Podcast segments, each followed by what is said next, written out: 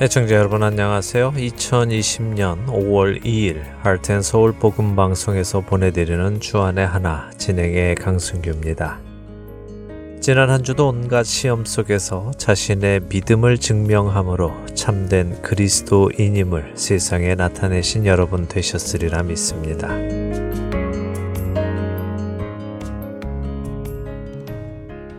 지난주 여러분과 야고보서 1장 1절에서 4절을 나누며 우리에게 시험이 다가올 때 온전히 기쁘게 여겨야 하고 그 시험을 통하여 인내를 온전히 이루어야 하는 이유에 대해 나누었습니다. 하나님께서 허락하시는 시험 속에서 우리의 모든 불순물이 다 없어지고 그 시험 속에서 인내함으로 부족함이 없는 성도가 되어야 하기 때문이라고 말씀드렸지요. 그런데 혹시 나는 지금 이 어려운 상황을 어떻게 이겨나가야 할지 모르겠습니다 하는 분이 계시면 야고보서 1장 5절을 읽어보시라고 말씀을 드렸는데 혹시 읽어보신 분이 계신지요? 야고보서 1장 5절은 너희 중에 누구든지 지혜가 부족하거든 모든 사람에게 후히 주시고 꾸짖지 아니하시는 하나님께 구하라 그리하면 주시리라고 하십니다. 지혜가 무엇일까요? 지혜의 성경적인 의미는 세상에 일어나는 일들을 하나님의 관점에서 볼 수 있는 능력을 뜻합니다. 왜 이런 일이 일어나게 하나님께서 허락하셨는지, 이 일을 통하여 하나님께서 이루시려는 것은 무엇인지, 하나님께서 원하시는 것은 무엇인지를 볼 수 있는 능력이 바로 지혜인 것입니다. 그래서 야고보서는 우리에게 말씀하시는 것이죠. 너희에게 여러 가지 시험이 오거든 이 시험을 통하여 하나님께서 나의 어떤 면을 다듬으시고 어떤 면을 보완하셔서 나로 온전하고 구비하여 조금도 부족함이 없는 성도가 되게 하시려는가를 보고 그 일을 하라는 것이며 만일 그 지혜가 부족하거든 아니 너는 그것도 몰라 하며 꾸짖지 아니하시는 하나님께 구하라는 것입니다. 그렇게 그분께 구하면 그분이 알려주실 것이라는 말씀이지요. 여러분은 지금 우리 각자에게 일어나고 있는 시련의 이유를 하나님의 관점으로 보고 계십니까? 보지 못하고 계시다면 하나님께 볼 수 있는 지혜를 달라고 구하고 계시는지요? 첫 찬양 함께 하신 후에 말씀 나누겠습니다.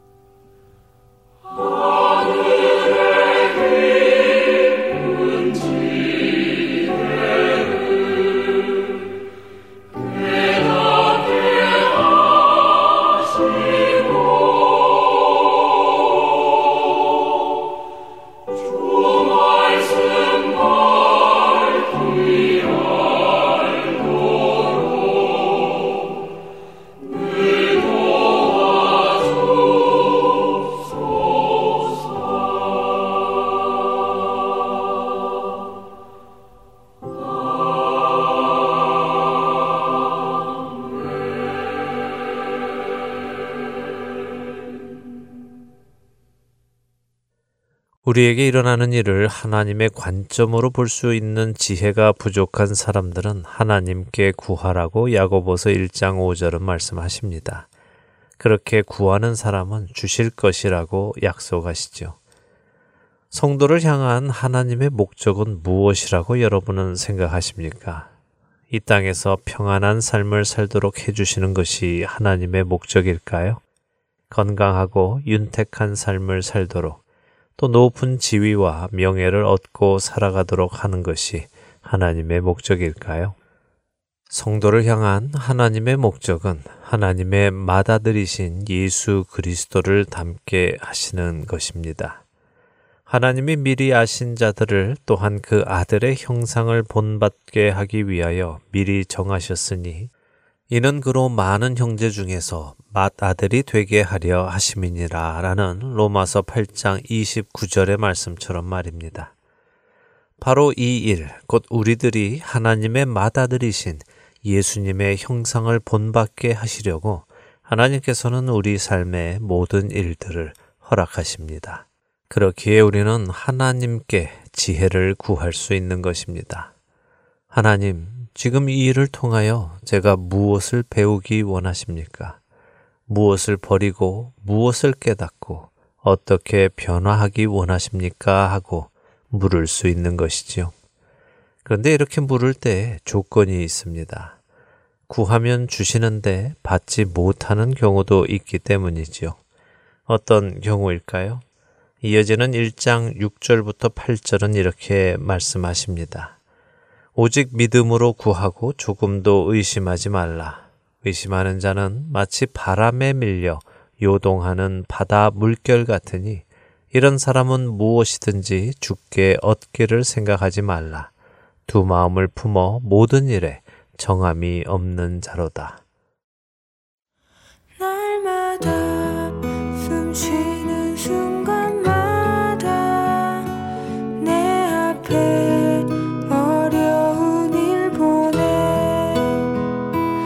祝你。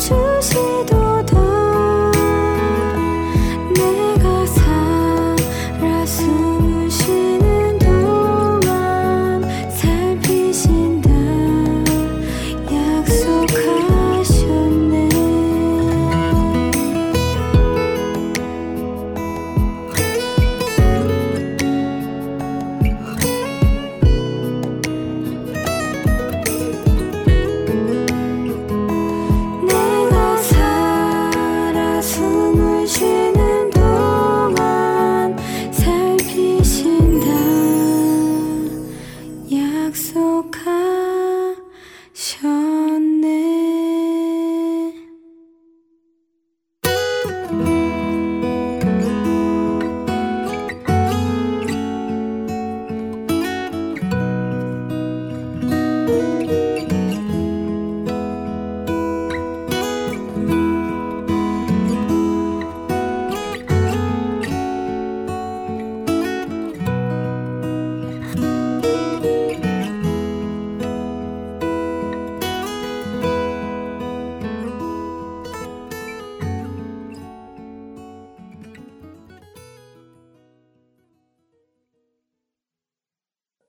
우리 삶에 일어나는 일을 하나님의 관점으로 보고 판단할 수 있는 능력인 지혜를 하나님께 구해야 하는데 구할 때 조건이 있습니다. 바로 믿음으로 구하고 조금도 의심하지 말아야 한다는 것입니다. 사실 대부분의 우리들은 야고보서 1장 6절에서 8절 이 말씀을 인용하며 이렇게 사용합니다. 누구누구 성도님, 하나님께서 주실 것을 믿고 구하세요. 의심하지 말고 이미 받은 줄로 알고 기도하세요. 병이 나을 것이라고 믿으세요. 복 주실 것을 믿으세요.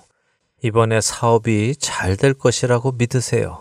의심하지 마세요. 성경도 우리에게 믿음으로 구하고 조금도 의심하지 말라고 하지 않았습니까? 하며 사용하지요. 또 이렇게 사용해 놓고 누군가 간구한 것을 받으면 그것 보세요. 내가 뭐라 그랬습니까? 주실 줄로 믿고 기도하라고 했잖아요.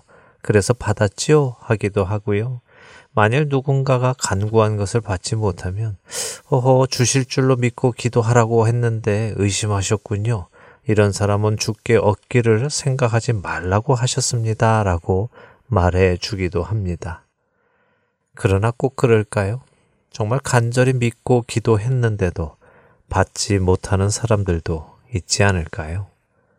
저는 그래서 이러한 인용은 잘못된 인용이라고 생각합니다. 특별히 이러한 인용은 야고보서 1장 6절에서 8절의 말씀만을 따다 썼을 때 가능한 인용이지만 야고보서를 쓴 야고보 사도의 의도와는 다른 의미입니다. 야고보 사도가 믿음으로 구하고 조금도 의심하지 말라고 한 것은 내가 원하는 어떤 것을 얻을 때 믿고 구하라고 한 것이 아니기 때문이지요. 이미 우리가 살펴본 대로 어려운 시험을 만났을 때 그 시험을 이겨나갈 수 있는 지혜, 이 시험을 통해 내가 얻어야 할 것과 버려야 할 것, 또 변화되어야 할 것들을 하나님의 관점으로 보고 판단할 수 있는 지혜를 구하라는 것입니다. 그것을 구하고 보여주신 대로 행해야 그 시험을 통하여 하나님의 목적을 이룰 수 있기 때문이죠.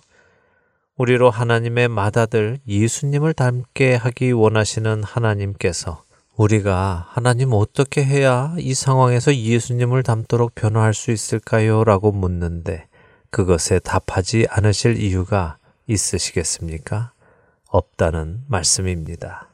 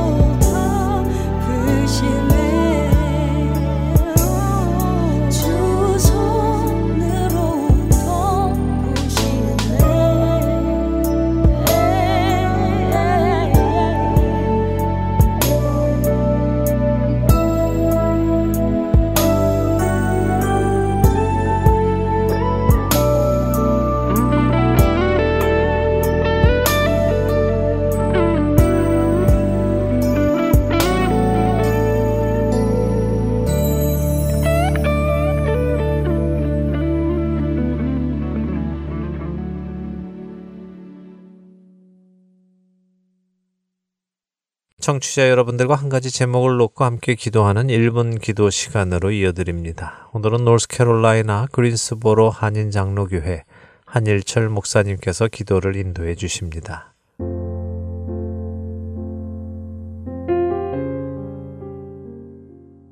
하트앤 서울 복음방송 1분 기도 시간입니다. 저는 노스캐롤라이나 그린스보로 지역에 위치한 그린스보로 한인 장로교회 한일철 목사입니다. 오늘은 코로나 바이러스로 인해 어려움을 겪고 있는 선교사님들을 위해 기도하기를 원합니다. 현지에 있는 선교사님들과 긴급하게 연락해 보니 미국에서 살고 있는 저희들보다 훨씬 더 힘든 상황인 것을 알게 되었습니다. 미국에서도 본인이 어느 주에 지금 사느냐에 따라 힘든 것이 다르겠지만 선교지는 미국의 그 어떤 곳보다도 상황이 더 안 좋고 힘들어하고 있습니다.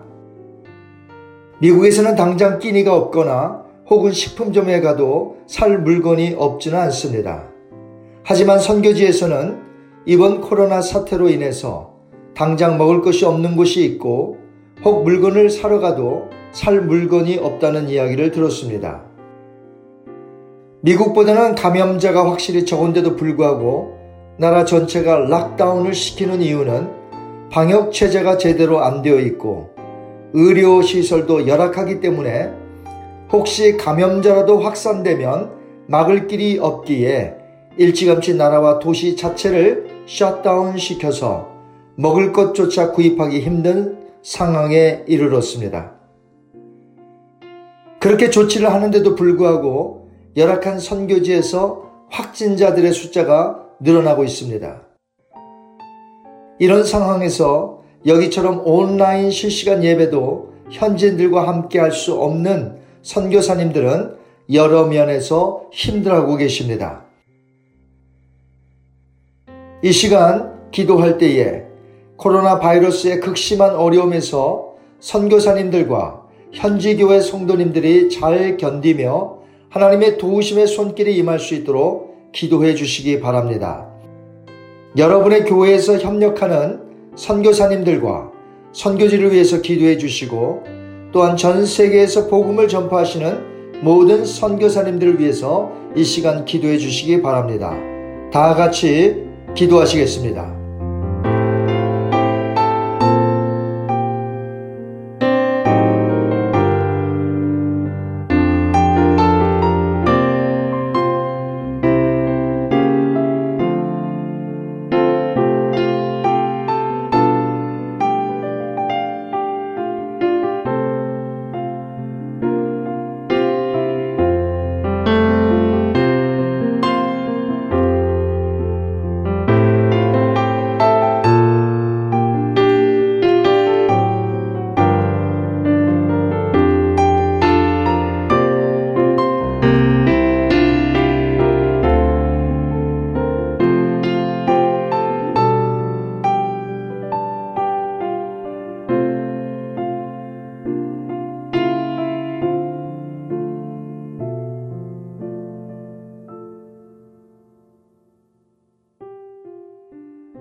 자비로우신 아버지 하나님, 저희는 지금 처음 당해보는 극한 어려움을 지내고 있습니다. 하지만 저희보다 더 어려움 속에서 계시는 선교사님들을 위하여 이 시간 기도합니다. 그들을 위로하시며 자비로우신 손길로 이 어려움에서 돌봐주시기를 기도합니다. 바이러스에서부터 그들을 지켜주시고 선교의 일을 감당할 수 있는 또 다른 길을 열어 주시옵소서. 선교사님들이 현지 교인들 돌볼 수 있도록 물질을 허락하시고 그들에게 먹을 것도 허락해 주시옵소서. 현지인들도 바이러스에서부터 지켜주시옵소서. 원하기는 협력하는 모든 교회들에게 은혜를 베푸시사 계속하여 선교를 위해 기도하며 물질로 계속해서 후원할 수 있도록 도와주시옵소서. 감사하며 예수님의 이름으로 기도하옵나이다. 아멘.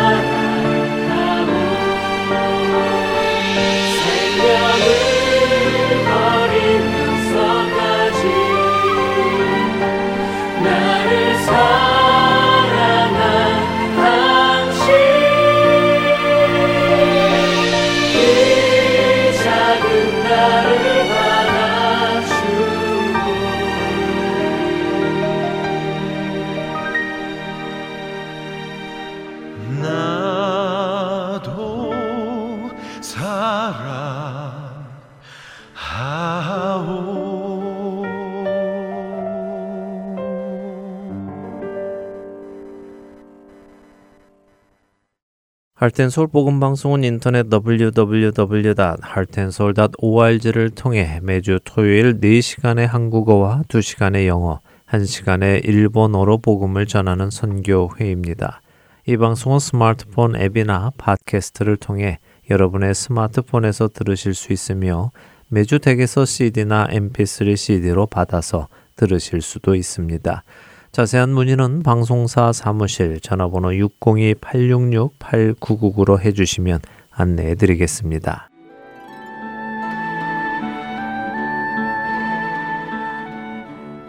안녕하세요. 봉사자 김혜선입니다.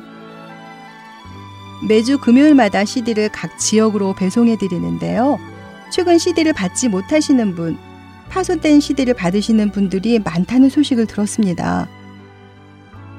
매주 만들어지는 CD에는 많은 분들의 정성이 담겨 있고 예수 그리스도의 복음이 담겨져 있습니다. CD가 잘 전달이 되지 않을 때 저희 또한 마음이 너무 아픈데요. 혹시 CD를 받지 못하셨거나 부서진 CD를 받으셨을 때에는 저희에게 연락을 주세요.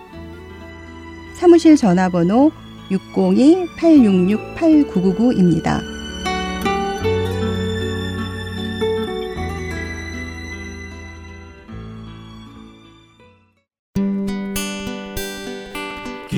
소식 사랑으로 땅끝까지 전하는 아랜소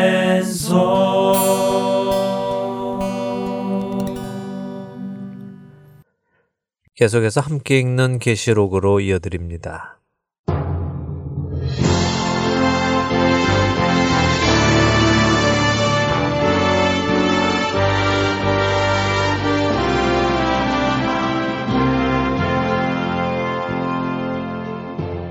여러분 안녕하세요. 예수님께서 사도 요한에게 보여주신 계시의 내용을 공부하는 시간입니다.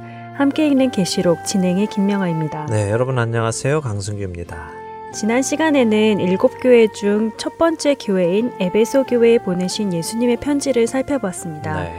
에베소 교회의 행위와 수고와 인내를 예수님께서 아신다며 칭찬해 주셨어요. 그렇죠. 그리고 자칭 사도라 하는 자들을 시험하여 그들의 거짓된 것을 드러낸 것과 예수님의 이름을 위하여 견디고 게으르지 아니한 것도 아신다고 칭찬해 주셨고요. 네.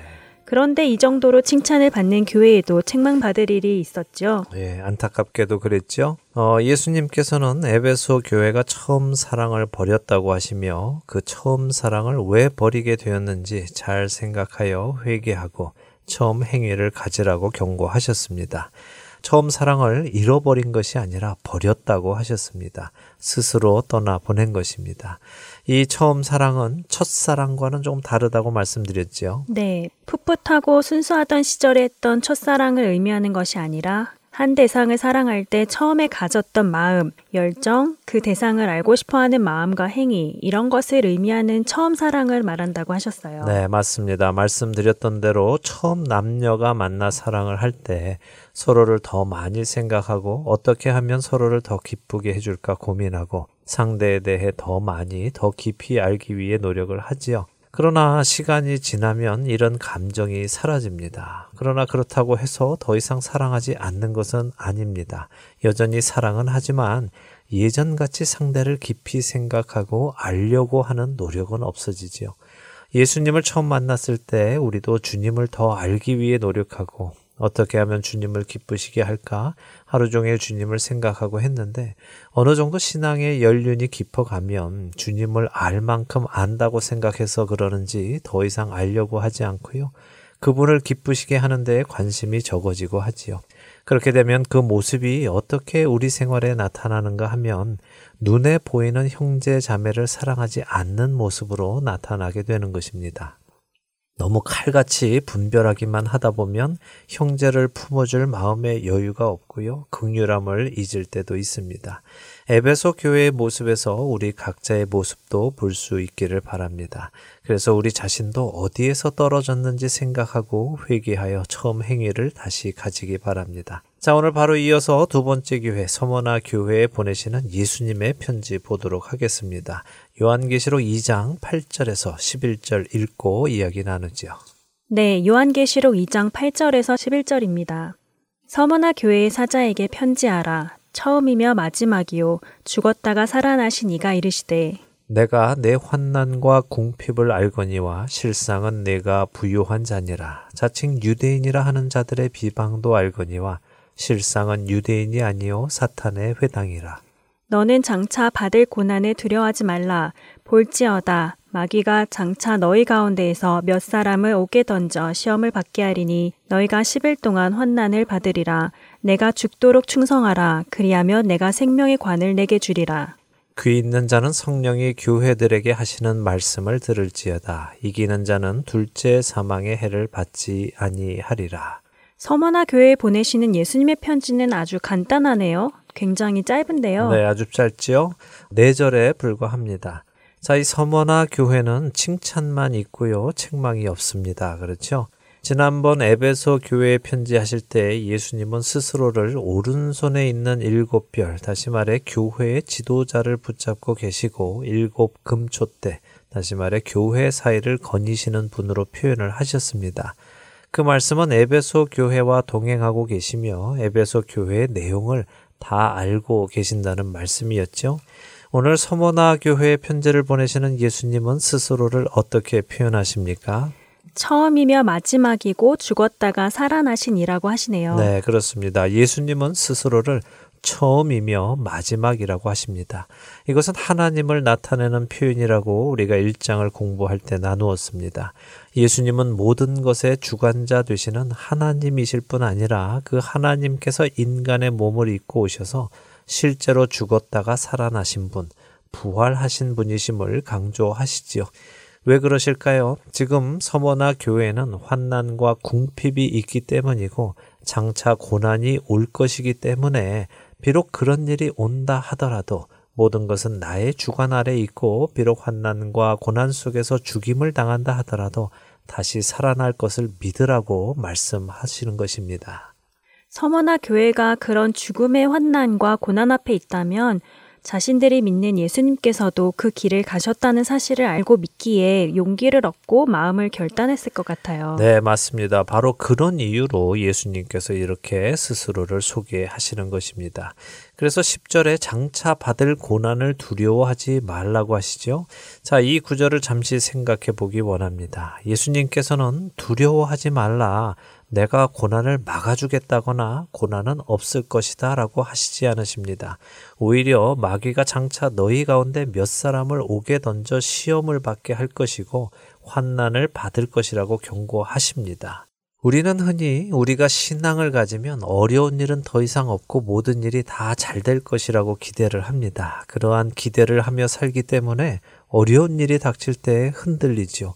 어, 내가 하나님을 믿는데 왜 이런 일이 내게 생기지? 하는 분들이 적지 않습니다. 네, 저도 종종 어려운 일을 겪을 때면, 어, 내가 뭐 잘못했나? 왜 어려운 일이 생기는데 하나님께서 막아주지 않으시지? 그런 생각을 하기도 했던 것 같아요. 네, 뭐 사실 우리 마음속에는 은연중에 하나님을 믿으면 좋은 일만 일어나고 나쁜 일은 하나님께서 다 막아주신다는 기복신앙적인 생각이 자리 잡고 있습니다.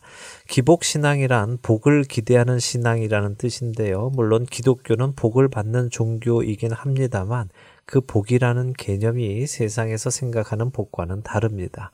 세상의 복은 재물, 무병장수, 또 내세의 공덕, 자손 번창 같은 인간적인 욕심을 의미합니다. 그러나 하나님께서 말씀하시는 복은 그런 세상의 복과는 의미가 다르지요.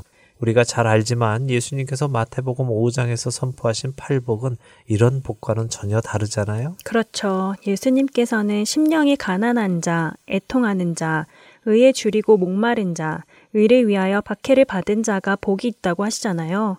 정말 세상이 이야기하는 복과는 굉장히 다릅니다. 네, 맞습니다. 자, 다시 본론으로 돌아와서요. 우리 안에 하나님을 섬기면 이런 세상적인 복이 내게 올 것이다 라고 기대하는 착각이 있다면 우리는 어려운 일을 만날 때 흔들리게 됩니다. 그것은 하나님을 섬기기 시작할 때부터 잘못된 기대를 가지고 시작했기 그렇습니다. 참된 복은 하나님의 소유가 되는 것이고요. 하나님으로부터 참된 생명을 얻는 것입니다. 사실 복에 대한 개념은 구약과 신약의 차이가 있기도 합니다만 지금은 그 모든 것을 설명해 드리기에는 시간이 부족하니 넘어가도록 하겠습니다. 어찌되었든 예수님은 예수님을 따르기로 결정하면 어떤 일을 겪을지를 미리 말씀해 주셨습니다. 누구든지 나를 따르려거든 자기를 부인하고 자기 십자가를 지고 따라야 한다고 하셨고요. 너희가 나로 말미암아 공회에 넘겨지고 회당에서 매질을 당할 것이라고도 말씀하셨지요. 또 내 이름으로 말미암아 모든 사람에게 미움을 받을 것이고 박해를 받을 것이라고 경고도 하셨습니다. 이렇게 경고해 주신 후에 너희가 생각해 보고 나를 따를지 않을지 결정하라고 하셨지요.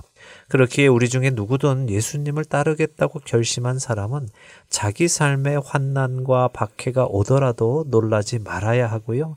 아, 예수님께서 경고하신 그 일이 내게도 일어나는구나 하며 오히려 내가 예수님의 이름을 위하여 능욕받는 일에 합당한 자로 여김을 받는구나.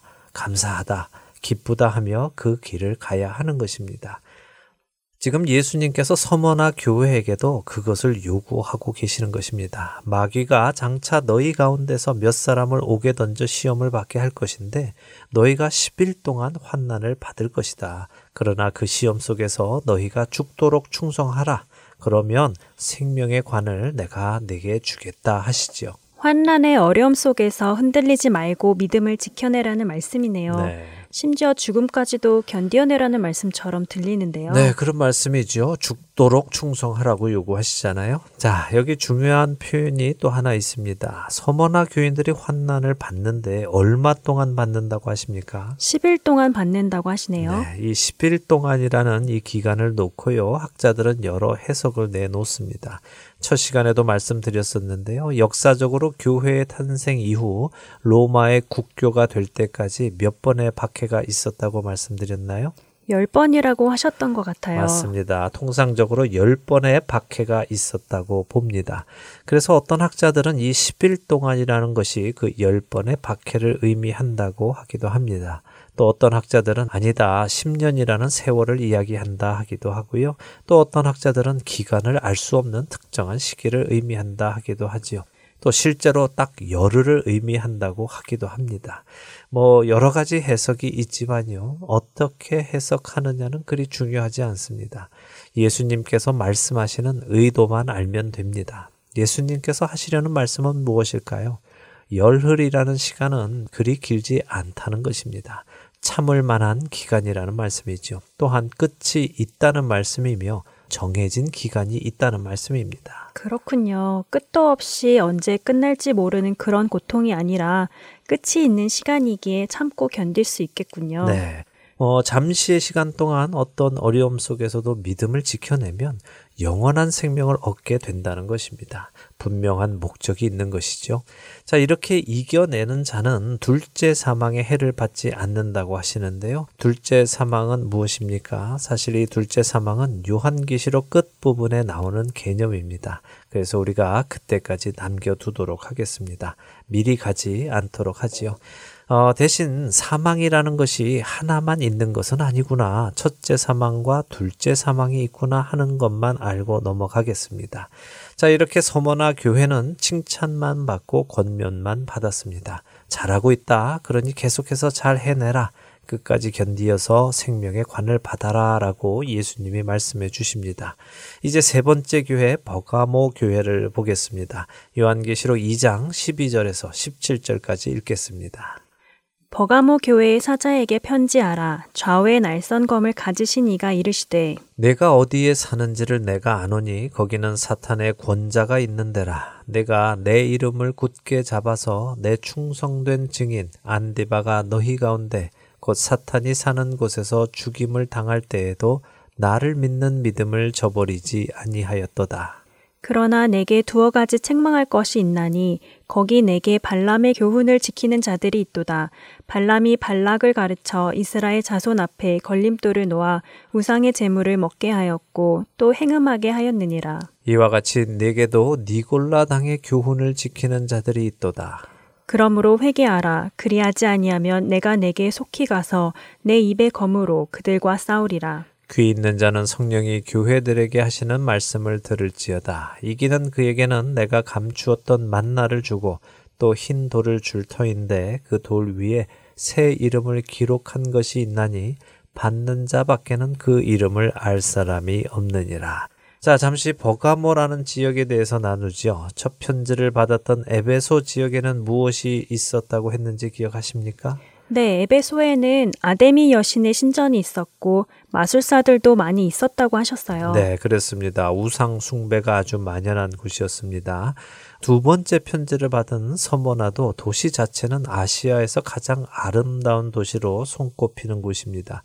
그래서 많은 신전과 여러 공공 건물이 있던 곳으로 아주 번화한 곳이었죠. 이곳에는 황금길이라는 아주 아름다운 길도 있었고요. 그 길의 한 끝에는 제우스 신전, 다른 한 끝에는 키벨레 신전이 있었습니다. 그리고 이 두 신전 가운데는 아폴로 신전, 아스킬레피오스 신전, 아프로디테스 신전 등이 있었지요. 이렇게 많은 신전들이 있다는 것은 그만큼 그 지역에 우상 숭배가 심했고 그런 상황에서 하나님만을 유일한 신으로 섬기고 사는 것이 어렵다는 이야기이기도 합니다. 그런데도 서머나 교인들은 자신들의 믿음을 잘 지켜냈죠. 이번에 세 번째로 편지를 받는 버가모도 예외는 아닙니다. 서머나가 아시아에서 가장 아름다운 도시로 손꼽혔다면 버가모는 아시아에서 가장 큰 도시, 가장 뛰어난 도시로 알려져 있습니다. 이곳은 문학과 학습이 특히 유명했는데요. 당시 가장 큰 도서관으로는 알렉산드리아 도서관이 이집트에 있었고요. 이 버가모에 있는 도서관은 알렉산드리아 도서관에 이어 두 번째로 큰 도서관이었다고 합니다. 그만큼 사람들이 학식을 중요하게 생각했던 도시입니다. 이곳에도 역시 네 개의 신전이 있었고요. 더 나아가서 아우구스투스 황제를 신으로 모신 신전까지 있었습니다. 자, 이런 설명을 드리는 이유를 잘 생각해 보세요. 세상의 문화가 어떤 상태였고 그런 세상의 문화가 교회에 어떤 영향을 끼치는지를 생각해 보시라고 말씀을 드리는 것입니다. 교회가 성경 안에서 바른 가치관을 확립하고 우뚝 서 있지 않으면 위험하다는 말씀을 드리려는 것입니다. 지금 이렇게 설명을 들어보니까 버가모 같은 경우 요즘 우리가 사는 시대하고 큰 차이가 없을 것 같아요. 우리 시대도 지성을 최고로 쳐서 신앙은 마치 아둔한 사람들이 가지는 연약한 것처럼 생각하고 사람들이 만들어낸 수많은 우상들이 높임을 받고 있잖아요. 네, 맞습니다. 정말 잘 지적하셨습니다. 우리 시대에는 사람들이 만들어낸 철학, 이론, 가치관 등이 성경의 가치관을 넘어서서 더 옳은 것으로 생각되어지고 있지요. 그러면서도 자신들이 만들어낸 우상들을 섬기며 삽니다. 자신들은 그렇다고 인정하지 않지만 우리 시대 사람들은요, 돈을 우상으로, 명예를 우상으로, 쾌락을 우상으로, 또 안녕을 우상으로 섬기며 그것들을 위해 살아가고 있습니다. 자, 버가모의 모습이 그랬습니다. 그런 버가모에 있었던 교회에 어떤 모습이 들어왔을까요? 먼저 버가모 교회에 편지를 보내시는 예수님의 모습부터 보겠습니다. 버가모 교회에 편지를 보내시는 예수님은 좌우에 날선검을 가지신 이라고 하시네요. 보통 성경에서 검이 상징적으로 쓰일 때는 하나님의 말씀을 의미하지 않나요? 에베소서 6장 17절에서 성령의 검을 하나님의 말씀이라고 하시듯이요. 네, 그렇습니다. 히브리서 4장 12절도 하나님의 말씀은 살아있고 활력이 있어 좌우의 날선 어떤 검보다도 예리하다고 하시면서 하나님의 말씀을 검에 비유하시죠. 바로 이런 날카로운 검과 같은 말씀, 모든 것의 심판의 기준이 되는 말씀, 그 말씀이신 예수님께서 편지를 보내시는 것입니다. 그분께서 버가모 교회가 어디에 사는지 안다고 하시죠? 사탄의 권자가 그곳에 있다고 하십니다. 실제로 아까 말씀드린 버가모의 네 개의 신전 중 하나인 아스클레피오스 신전에는요, 뱀을 형상화하여서 우상으로 만들어 놓고 섬겼습니다. 혹시 아스클레피오스에 대해서 아시나요? 글쎄요, 그리스 신화는 제가 잘 몰라서요. 예, 잘 모르셔도 됩니다. 우리 주님만 아시면 되지요. 아스클레피오스에 대해서 조금 설명을 드리겠습니다. 아스클레피오스는 아폴로 신의 아들로 치료의 신으로 알려져 있습니다. 신화에 따르면 어느 날 아스클레피오스가 자신에게 오는 뱀을 죽였다고 해요. 그랬더니 다른 뱀이 어떤 약초를 가지고 와서는 죽은 뱀 위에 올려놓으니까 죽은 뱀이 살아났다는 것입니다. 그래서 아스클레피오스가 그 약초를 보고 죽음을 이겨내는 비법을 알게 돼서 죽은 자도 살려내게 되었다는 전설이 있습니다. 그래서 병든 사람들이 이 아스클레피오스 신에게 나와서 치료해 줄 것을 기도했습니다. 실제로 아스클레피오스 신전에는 뱀들을 풀어 놓았다고 하는데요. 이 뱀들이 신전을 기어다니고 아픈 사람들은 그 신전에 누워서 뱀이 와서 자신을 고쳐주기를 바랬다고 하지요. 그리고 이러한 사상은 우습게도 지금 우리가 사는 시대에도 이어지고 있는데요. 김명아 아나운서 혹시 의료계나 보건 관련 기관의 마크를 볼 때 지팡이에 뱀이 감겨 있는 마크를 보신 적 있으십니까? 어, 글쎄요. 매우 관심 있게 본 적은 없어서 잘 생각이 나지는 않지만 언뜻 본 것 같은 기억은 있네요. 지팡이에 뱀이 감겨 있는 로고요. 네. 어, 요즘 우리가 코로나 때문에 세계 보건기구 WHO를 자주 접하지요. 그들의 로고에도 보면요. 가운데 지팡이가 있고 뱀이 그 지팡이를 감고 있고요. 뒷면에는 세계 지도가 있습니다. 이것이 바로 아스클레피오스의 지팡이입니다. 아, 정말인가요? 저는 그 뱀과 지팡이가 민수기에 나오는 모세의 노뱀이라고 생각했거든요. 네, 그렇게 생각하고 계시는 분들이 많은데요. 어, 사실은 그렇지 않습니다. 아, 사탄은 늘 이렇게 하나님과 닮은 그 어떤 다른 것을 만들어내지요. 뭐 어찌되었든 아, 당시 버가모에는 이런 치료의 신인 아스클레피오스를 섬기는 신전이 있었다는 것입니다.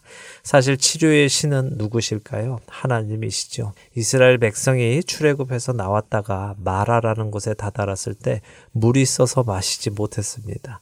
그때 하나님께서 모세를 명하셔서 한 나무를 물에 던지니 물이 달게 되어서 백성들이 마시고 살게 되었습니다. 그때 하나님께서 출애굽기 15장 26절에 이렇게 말씀하시죠. 한번 읽어 주세요. 네, 이르시되 너희가 너희 하나님 나 여호와의 말을 들어 순종하고 내가 보기에 의를 행하며 내 계명에 귀를 기울이며 내 모든 규례를 지키면 내가 애굽 사람에게 내린 모든 질병 중 하나도 너희에게 내리지 아니하리니 나는 너희를 치료하는 여호와임이니라. 네. 하나님께서 스스로를 치료하는 하나님이시라고 밝히시는군요. 그렇습니다. 여호와 라파라고 하지요. 치유하시는 하나님이십니다. 하나님을 모르니 사람들은 치유의 신을 만들어내고 그 신을 섬기면서 그 신에게 치유해 달라고 하는 것이죠. 자, 다시 본문으로 돌아와서 생각해 보겠습니다. 예수님께서 버가모 교회가 이러한 사탄의 권자가 있는 곳에서도 현혹되지 않고 예수님의 이름을 굳게 잡았다고 칭찬을 하십니다. 그곳에 있던 충성된 증인인 안디바가 죽임을 당할 때에도 성도들이 흔들리지 않고 믿음을 지켰다고 칭찬을 하시죠. 안디바라는 사람은요, 사실 이 구절에 밖에 등장하지 않는 사람이기 때문에 우리는 그가 누군지 잘 모릅니다. 그러나 예수님은 아십니다. 그가 충성된 증인인 것을 아시지요? 이것이 중요합니다. 사람들이 날 잘 모르는 것은 괜찮습니다. 그리 중요하지 않습니다. 또 내가 역사에 남지 않아도 됩니다. 그러나 그리스도께서 날 알고 계시는지 아닌지가 중요하지요. 우리 모두가 예수님께서 기억하시는 충성된 증인이 되기를 바랍니다. 자, 이렇게 칭찬을 들었습니다. 그런데 두어 가지 책망할 것도 있다고 하시죠. 그렇네요. 아쉽네요. 그렇게 형제가 죽어가는데도 믿음을 지킨 자들인데 책망받을 것이 있다는 것이 안타깝습니다. 그만큼 우리 각자도 내가 잘하고 있다고 생각할 때에도 혹시 주님께 책망받을 것이 있는지 늘 점검해 보아야 하겠다는 생각이 듭니다. 그럼요. 성경은 선줄로 생각하는 자는 넘어질까 조심하라라고 하십니다. 자, 예수님의 책망을 한번 살펴보겠습니다. 버가모 교회가 믿음을 잘 지키고 있기는 한데 그 교회 안에 발람의 교훈을 지키는 자들도 있다고 하시죠. 지난번 에베소 교회 때 예수님께서 미워하신다고 하셨던 니골라당의 이야기와 연결이 되는 것 같네요. 네, 맞습니다. 발람의 교훈을 지키는 것이 곧 니골라당의 교훈을 지키는 것이라고 14절과 15절은 말씀하시죠. 어, 발람은 구약의 민수기에 나오는 거짓 선지자이죠. 여러분이 민수기 22장에서 24장 읽어보시면 그가 누구인지 잘 아시게 될 것입니다. 간단히 설명을 드리면 출애굽한 이스라엘이 모압 지방에 다다랐을 때 모압의 왕 발락이 두려워서 발람이라는 용한 주술사를 매수해서 이스라엘을 저주하게 합니다. 그러나 하나님께서는 발람에게 이스라엘을 저주하지 못하게 하시죠. 오히려 축복만 하게 하십니다. 그런데 모압 왕 발락이 워낙 많은 돈을 주면서 발람에게 이스라엘의 저주를 요구하니까요. 발람이 꾀를 내는데 무슨 꾀냐? 이스라엘을 저주할 수 없으니 이스라엘이 스스로 저주받을 짓을 하게 한 것입니다. 바로 모압 여인들을 이스라엘 진영에 보내서 이스라엘 남자들이 모압 여인과 음행하게 한 것이죠. 이로 인해서 하나님께서 모압 여인과 음행한 이스라엘 백성에게 진노하셨고요. 연병을 보내셔서 2만 4천 명이 죽도록 심판을 하십니다. 자, 지금 이 버가모 교회 안에도 발람의 교훈이 들어와 있다는 것입니다. 교회가 세상과 음행하게 한 것이죠. 14절에 우상의 재물을 먹게 하였고 행음하게 하였다는 말씀이 그 말씀이군요. 그렇습니다. 바로 이런 모습이 니골라 당의 교훈이라는 것입니다. 그리스도를 섬기면서도 세상에 한 발을 담그고 세상의 것들을 즐기며 살아가도 괜찮다고 생각하는 문화, 가치관, 그러한 풍토가 바로 니골라 당의 교훈입니다. 교회의 속성은 거룩함입니다. 거룩함이란 구별된 것을 말하지요. 에베소 교회는 이런 니골라 당의 교훈을 미워해서 거절했습니다만 버가모 교회는 이런 일을 하는 사람들을 내버려 두었다는 것입니다. 이것이 예수님께 책망받은 일입니다. 그래서 예수님은 말씀하십니다. 회개하라. 그렇지 않으면 내 입의 검으로 그들과 싸우겠다고 하시죠. 자, 시간이 다 돼서요. 오늘은 여기에서 마치고요. 다음 시간에 우리 버가모 교회에 마무리를 하고 다음 교회로 넘어가도록 하겠습니다. 네, 시간이 짧은 것이 많이 아쉽습니다. 다음 시간까지 요한계시록 2장을 다시 한번 읽어보시며 묵상해 보시면 좋을 듯 싶습니다. 한 주간도 주 안에서 승리하시는 여러분 되시기를 바라며 저희는 여기서 마치겠습니다. 다음 주에 뵙겠습니다. 안녕히 계십시오. 안녕히 계세요.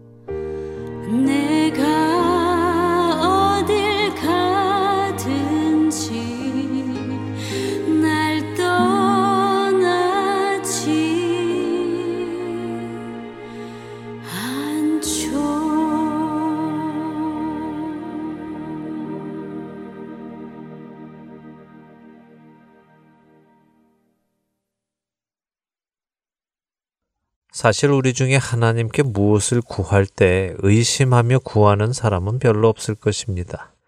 적어도 우리는 그리스도인이라고 스스로를 생각하는 사람들이기에 하나님께서 내 기도를 들어주지 않으실 거야 의심하며 기도를 하는 사람은 없겠지요.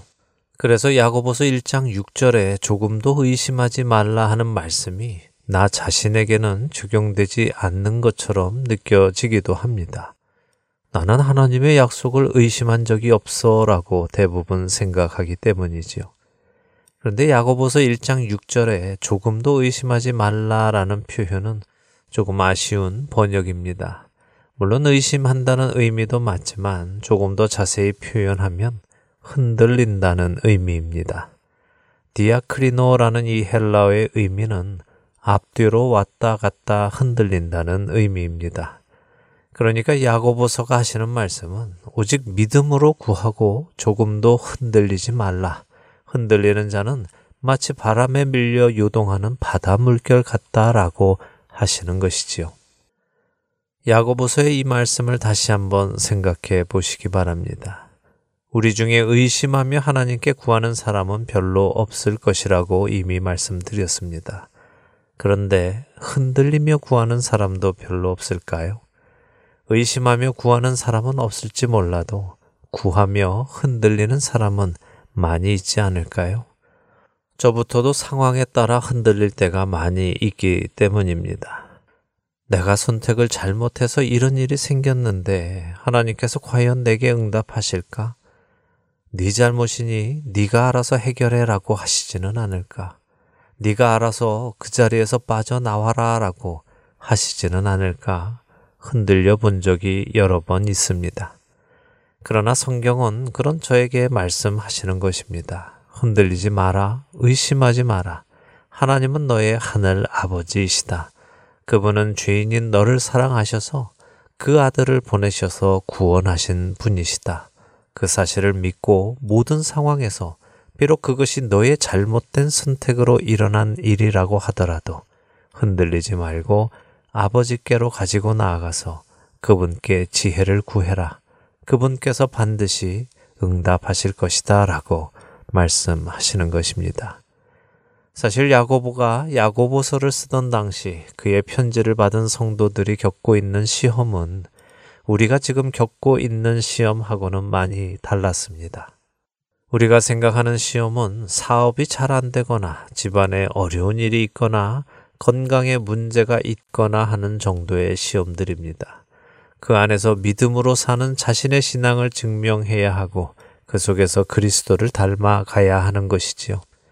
그러나 야고보 당시의 성도들에게 닥친 시험은 그리스도를 믿는다는 이유로 박해와 환난을 받는 것이었으며 나아가 목숨을 잃는 일까지 있는 시험이었습니다.